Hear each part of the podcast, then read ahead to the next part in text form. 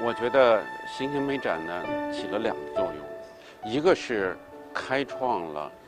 独立艺术、独立的作品、独立的组织和独立的展出安排，在当时呢也是一个很好的例子，告诉艺术家，其实你想做的，你做出来就是有道理的。这是参与新兴美展的艺术家黄瑞。当时还有哪些人参加了这个美展？其中一位画家李爽为什么被抓起来，而且惊动了法国总统？一个民间画展又是如何变成重大的政治事件，直接上报中共中央主席华国锋的？新兴画展展览呢、了不得啊！我讲讲我看过这些画展的，他们开展是在一九七九年的九月二十七号，现在的准确位置就是中国美术馆东侧小花园。在铁栏杆外面没有通过审查就挂去了。策展人我前面也讲过，就是黄瑞和马德生。参展成员有二十三个人，这些人很特别，他们基本上都不是专业画家，都是业余青年画家。比方说我们讲过的马德生、王克平、黄瑞、徐磊磊。薄云、李永存，还有阿成，钟阿成，就钟殿飞先生的儿子。钟殿飞先生是中国很有名的一个电影评论家嘛。阿成呢，造诣很深，他也参加这个展览。还有叫严丽，还有叫杨艺平，有一位很漂亮的女士叫李爽，爽就那个爽快的爽。李爽后来有很多的故事了，因为她男朋友是一个法国领事馆的官员，所以后来被抓了。抓了以后，好像是法国的总统啊，密特朗。跟邓小平交涉，这个李爽呢就放了，然后就移居到法国去。估计这个人现在还在法国啊。这个展览二十三个人，参展作品一百六十三件啊，有油画、国画、木刻的版画、钢笔画，还有木雕，王克平的木雕。这些主要是挂在小花园的铁栏杆上，大木雕在放在地上，并且呢，今天就是我说那个地下杂志啊，那个文学杂志还配了一些短诗排在这个画作的旁边。这个展览呢，哇，轰动啊！这个展览的第一天呢，就有几个大人物来看展览。第一个呢，就是中央美术学院的院长江峰啊，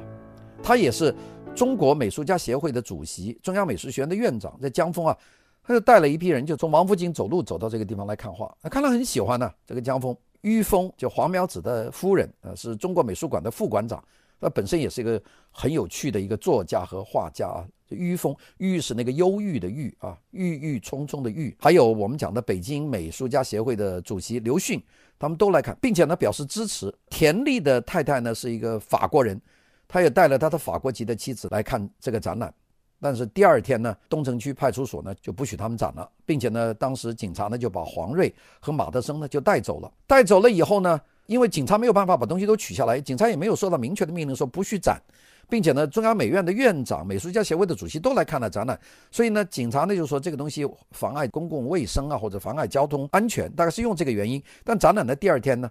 还来。那么当时来看展览的人很多，我遇到好几个中央美院的后来的教授，好像袁运生，就说我讲的话，首都机场的现在叫二号航站楼的泼水节的袁运生先生，还有古元这个呃延安来的画家啊，但当时是中央美术学院的副院长，他们都来看。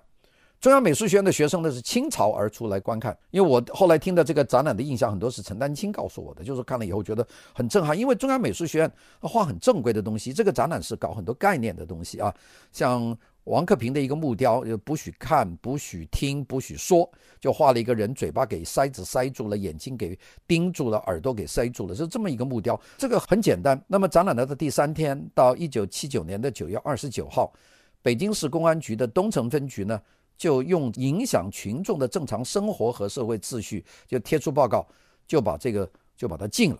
这个报告呢，我还手头有这么一个复印件啊，就是说根据规定啊，美术馆街头的公园不许搞画展，不许张贴，不许悬挂，不许涂写各种宣传品和大小大字报、小字报。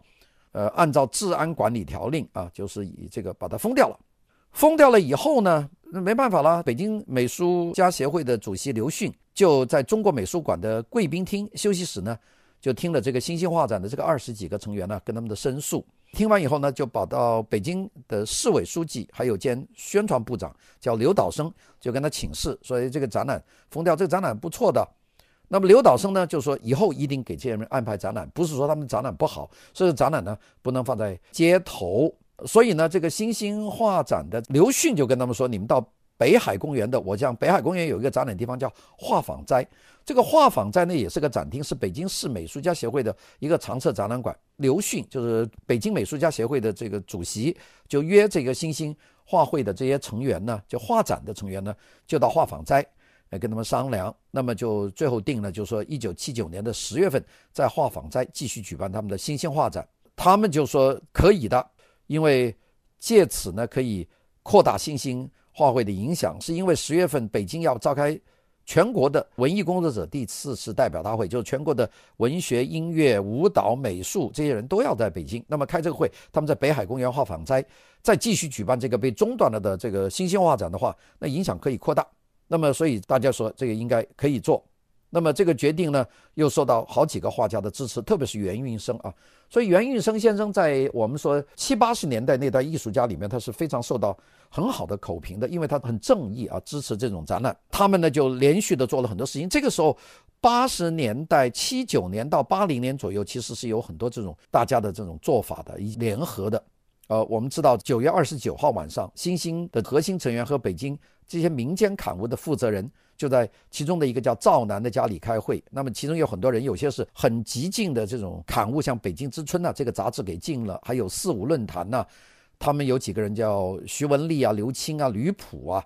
还有今天这个文学杂志的北岛啊、芒克啊，还有《探索》这本杂志的赵楠呐、陆林啊，还有沃土就肥沃的土壤，这个沃土的代表啊，四月影会写电影的迟小宁啊，他们都参加，他们就说你们不对呀、你们在妥协啊。就说，你们在美术馆外面的围栏上开始应该不让妥协，你们继续要办下去啊！你们现在同意办到画舫斋，又不对呀、那么说要他加压，但是呢，新兴画展的黄瑞呢就说这样太激进了，不要去挑战官方。所以呢，激进派呢就争起来了，民间杂志里面争得很厉害。所以九月二十九号晚上，这个会议进行得很厉害。那么他搞完以后，他们就搞了一次公开的示威游行啊。这个事情我看了有很多照片呢、他们胆子真的是足够的。那么就说。告就是告北京市公安局东城分局取缔了新兴美展这个行为是非法的，那么要北京市委去纠正，这个事情就闹得很大了。他们在九月三十号这凌晨啊就结束了。九月三十号，北京市委书记的。第一书记叫林胡家，他收到这个联合公告，就是他们说要抗议的。北京市委知道这个情况不好了，就马上叫这个北京美协的刘迅，就叫刘迅，不许他们游行啊，并且呢，林胡家呢又向当时中共主席啊华国锋就汇报了这件事情，说这件事情也闹大了。